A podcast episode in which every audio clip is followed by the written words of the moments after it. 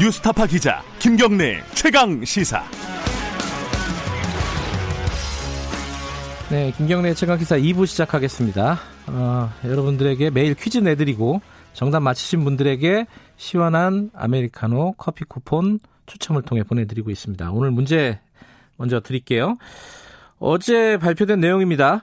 문재인 대통령이 직접 청사진을 발표를 했고요. 대한민국 대전환의 시작이자 선언이자 새로운 100년을 위한 설계라고 말을 했습니다. 2025년까지 160조 원이 투입되는 이 프로젝트의 이름은 무엇일까요?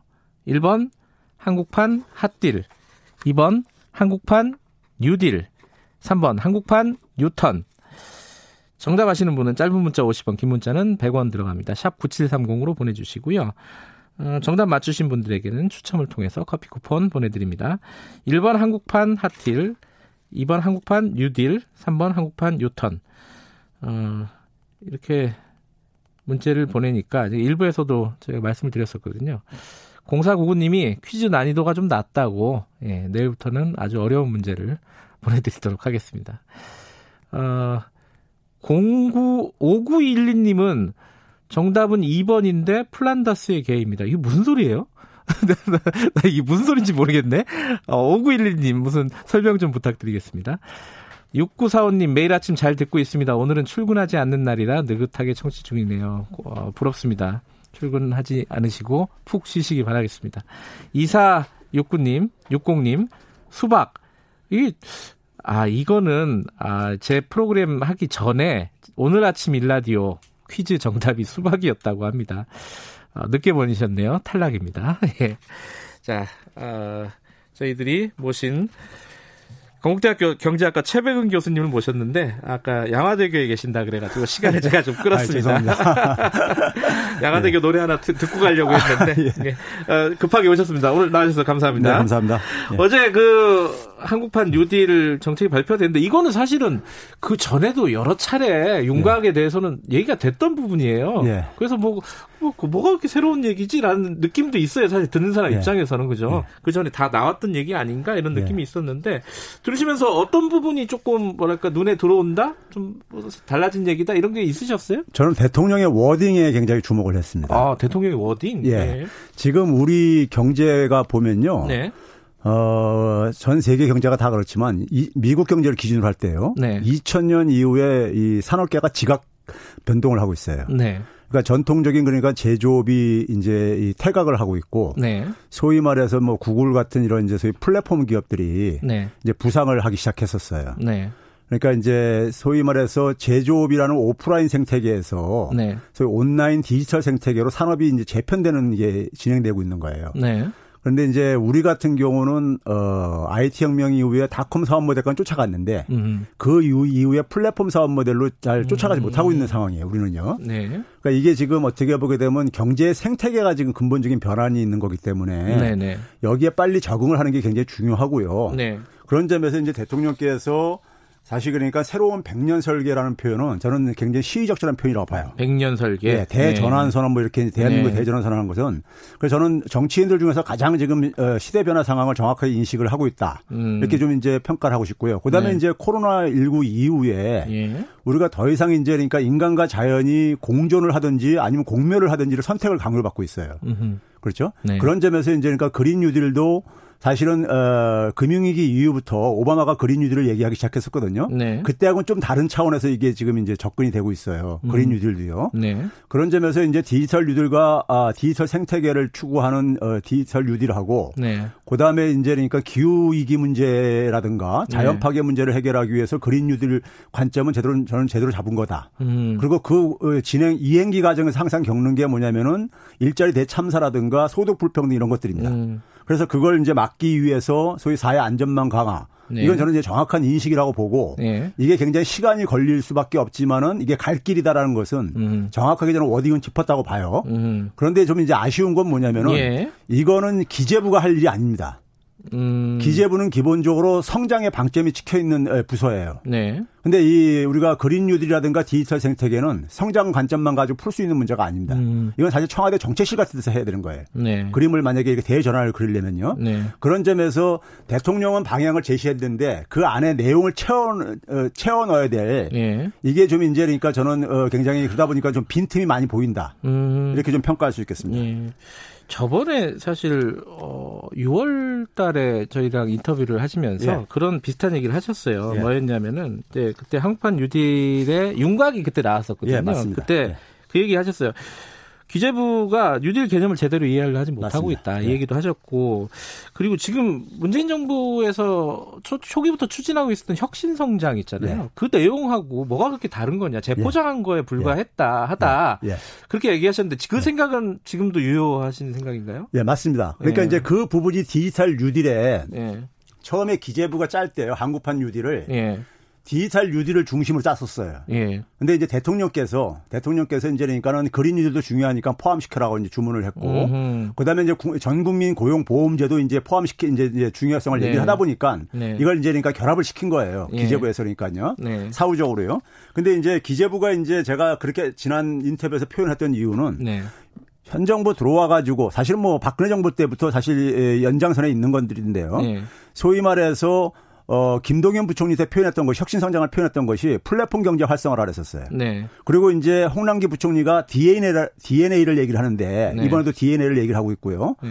DNA가 일종의 뭐냐면 네트워크 경제, 플랫폼 경제는 같은 말이에요. 네. 근데 이제 DNA에 대한 이해가 이해를 하려면 구글 모델 보면 딱 이해가 됩니다. 오. DNA가 뭐냐면 데이터 네트워크 인공지능이거든요. AI거든요. 음. 이게 뭐냐면은 네트워크 사람들을 연결시켜 가지고 네. 디지털 상에서 연결을 시켜서 데이터를 뽑아내고 네. 그 데이터를 가지고 인공지능 기술을 발달시킨다는 게 이게 이제 이게 DNA 개념인 겁니다. 이게 네네. 구글 모델이죠. 정확하게요. 네. 그러면 이제 이 구글 같은 기업들이 많이 만들어지면 이게 이제 정책이 사실은 효과를 보는 거예요. 네. 그러니까 사람들이 창업을 할 때 플랫폼 사업 모델로 구글 모델로 창업을 하고 네. 그러고 나서 거기서 얻어지는 데이터를 가지고 데이터를 가지고 데이터를 활용을 해가지고 새로운 사업거리라든가 새로운 일자리를 만들어낼 수 있으면은 이게 이제 소위 디지털 생태계가 이제 그러니까 네. 정착되어지는 거라고요. 네. 그런데 현 정부에서는 뭐냐면은 이제 정부가 할 수 있는 게 한계가 있긴 해요. 그렇죠. 어, 정, 말씀하신 건 민간 영역이잖아요. 그렇죠. 예. 정부는 결국은 뭐냐면 이제 그 근본적인 인프라라든가 이걸 음. 해줘야 되는데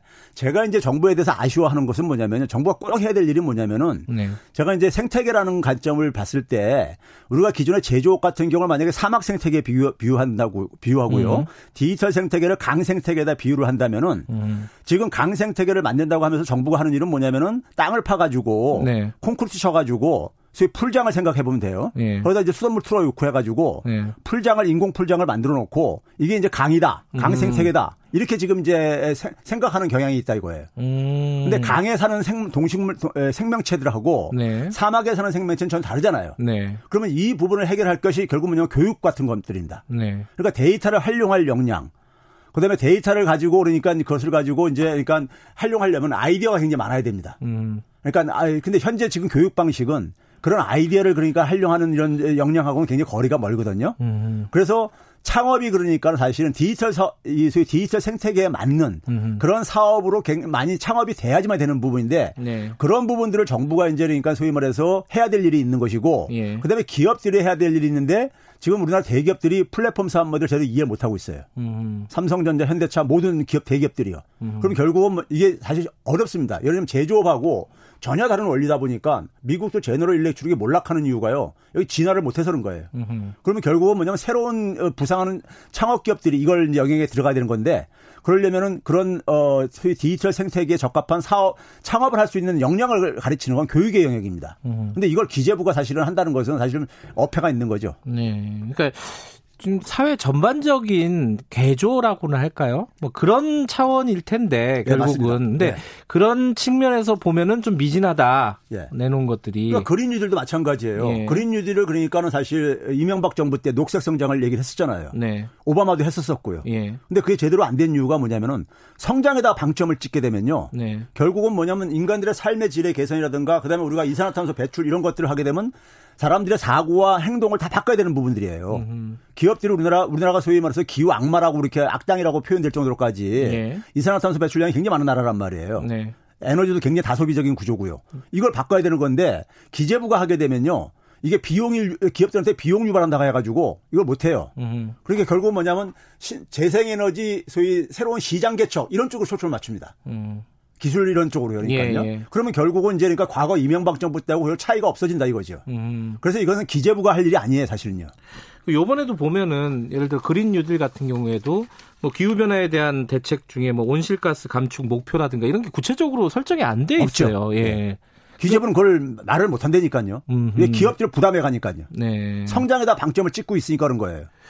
근데 지금 말씀하신 최 교수님 말씀하신 걸 들어보면 이게 뭐 1, 2년 사이에 승부가 날 수 있는 게 아니라 좀 장기적인 플랜 아니겠습니까? 맞습니다. 그죠? 그래서 그래서 제가 이제 대통령의 워딩에 주목을 예. 하고 대통령은 이번 정권에서는 그러니까 기본만 깔고 예. 계속해서 이게 그러니까 정권이 야당으로 바뀌더라도 네. 계속해서 추진돼야 될 하나의 방향인 거예요. 네. 방향이라는 점에선 처음에 잘 깔아야 되는 거죠. 음흠. 처음에 방향을 잘 잡아야 되는 거죠. 음흠. 그러니까 단기간 내 성과에 급급하지 말고 네. 이게 대한민국의 그러니까 기본적으로 미래를 만드는 일이기 때문에 이게 미래 만드는 일이 1, 2년이 되겠습니까 이게요. 음. 예. 근데 지금 사실은 정부가 임기가 있잖아요. 예. 문재인 정부 임기가 뭐 2년밖에 예. 안 남지 않았습니까? 예. 그럼 그 이후에는 이게 연속 적으로 예. 지속성을 가지고 정책이 추진될 것인가? 예. 그게 좀 뭐랄까 걱정을 하는 사람들도 있고 우려하는 사람들도 있는 거 아니겠습니까? 맞습니다. 그죠? 그러니까 이게 방향을 잘못 설정하게 되면은 네. 차기 정부에서 수정을 할 수밖에 없어요. 그러니까 방향을 근데 제대로 설계를 하게 되면은 차기 정부도 이게 가야 될 길이기 때문에 그걸 연속선상에서 추진할 수밖에 없다는 거죠. 음. 그래서 처음에 그러니까 기본 설계를 잘 짜야 되는 거예요. 음. 어떤 부분이 그러면 제일 부족하다고 보세요? 구체적으로는? 그러니까 아까 제가 이제 디지털 뉴딜 부분에서는 네. 지금 정부가 주로 하는 것은 그러니까 우리가 소위 하드웨어적인 인프라에 뭐 초점을 뭐, 맞추고 있는 거예요. 뭐 5G 뭐 망을 그렇죠. 망이라든가 아니면 비대면 산업을 육성한다든가 예, 예, 예. 그림들도 그 관련 어떤 신재생에너지 기술이라든가 뭐 이런 쪽으로 가고 있어요. 예. 근데 제가 아까 얘기했듯이 강 생태계, 디지털 생태계에서 살수 있는 그 거기서 경제 플레이를 할 수 있는 사람들과 개인들과 기업을 그러니까 우리가 육성을 해야 된다 이거예요. 음. 근데 그런 부분들에 대한 어, 이 인식이 없다 이거예요. 음. 그리고 그리고 이제 그린 뉴딜 같은 경우도 마찬가지죠. 그린 뉴딜이라는 음. 것은 그러니까 우리가 그냥 그린 산업만 육성해서 되는 게 아니라 네. 우리가 소위 말해서 그러니까 우리가 지금 기후 위기를 만약에 우리가 초점을 맞춘다고 한다면은 네네. 기후 위기와 관련해 가지고 사실 우리들의 삶의 방식 그다음에 기업들이 그동안에 소위 생산했던 방식도 네. 근본적으로 어떤 간에 변화가 필요한 거란 말이에요. 예. 그 이런 것들에 대한 그러니까 부분들을 저는 기재부가 할 수 있는 영역이 아니라는 거죠. 그러니까요. 음. 예. 그러면은 지금 말씀하신 거를 쭉 들어보면은 지금 방향 설정이 좀 잘못 됐다? 미, 진하다 그래, 미진하죠. 미진하다. 대통령은 방향을 제대로 설정해줬는데 아, 아, 아. 이걸 기재부가 짜다 보니까는 네. 기재부는 성장이라든가 아니면 기술 개발이라든가 이런 쪽으로 그냥 초점을 음. 계속 맞추고 있는 거고 네. 제가 볼 땐 기재부가 여전히 생태계에 대한 간, 생태계에 대한 개념이 이해가 부족하다 이렇게 저는 음. 보고 있는 거예요.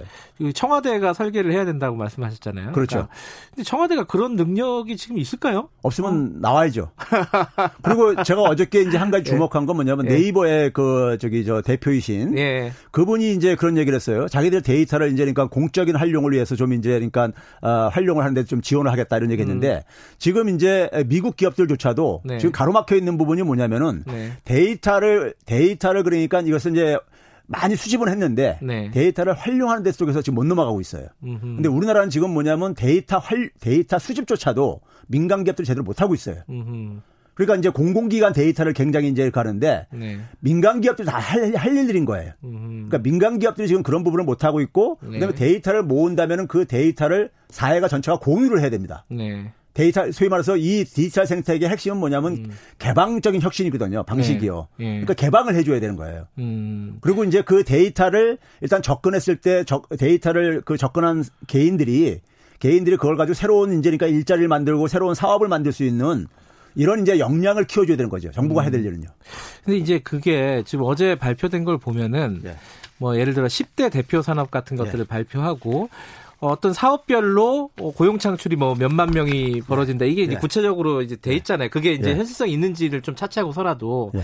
근데 그렇게 안 하면 그게 이제 굉장히 좀 단기 단지 뭐랄까 시각이 좀 짧다는 말씀이시잖아요. 그런 식의 사업 방식이. 그런데 보는 사람 입장에서는 그런 거라도 없으면은 이게 좀 네. 공허하다. 네. 이뭐 백년 되게 좋은데 네. 뭐 강생태계 다 좋은데 네. 좀 너무 공허하고 큰 얘기만 하는 거 아니냐 이렇게 느낄 수도 있는 거 아닌가요? 그런데요, 지금 네. 현실을 보시게 되면은 네네. 보게 되면 지금 어, 대학을 졸업한 청년들이 네. 청년들이 지금 뭐냐면 갈 데가 없어요. 음, 네, 네. 그 얘기 결국 뭐냐면 우리나라는 제조업의 과잉 의존 구조인데 네. 제조업의 위기가 한 30년 전부터 진행돼 왔어요. 예. 그럼 갈 데가 없는 데 속에서 지금 뭐냐면 국가 경제든 개인이든 간에 미래가 지금 그러니까 지금 어, 위기 상황에 놓여져 있는 거예요. 네. 그래서 이제 대전환이라는 표현이 제가 워딩이 굉장히 정확하다고 보, 보는 거고. 네. 그래서 이것은 우리가 지금 교육에다 엄청난 많은 개인들이 투자를 해더라도 예. 그 효과를 못 보고 있는 거잖아요. 네. 그게 바로 뭐냐면은 제조업의 수요는 잠깐 줄어들고 있는데 네. 제조업에 적합한 계속해서 인력을 만드는 방식으로 지금 우리는 계속 그렇죠. 반복하고 있는 예, 거예요. 예, 예. 그래서 뭐냐면 어, 교육의 효과가 지금 그러니까 미국조차도 2000년 이후에 급속하게 효과가 상실한다는 얘기를 연구들이 나오고 있어요. 네네. 그러면 그것은 그러니까 우리가 어차피 그러니까 대변환, 대전환을 할 수밖에 없는 문제인 거고요. 네. 그거를 저는 국민들한테 제대로 실상을 알려줘야 된다고 생각해요. 음. 정부는요. 그리고 거기에 필요로 하는 음. 지금 우리가 작년부터요. 대학에 들어온 애들이 2000년생입니다. 네. 21세기 100년을 살아갈 애들이에요. 네. 근데 21세기는 지금 20세기하고 전혀 다른 세상이 벌어지고 있단 말이에요. 네. 근데 여전히 뭐냐면 20세기의 교육 방식이 지금 지배하고 있어요. 그 아이들의 음. 시대 부적응자로 만들고 있는 겁니다. 음. 가면 갈수록이요. 네. 이 부분을 그냥 마냥 그러니까 단기적으로 효과를 없다고 해가지고 방치할 거냐 이거죠, 이걸요. 음.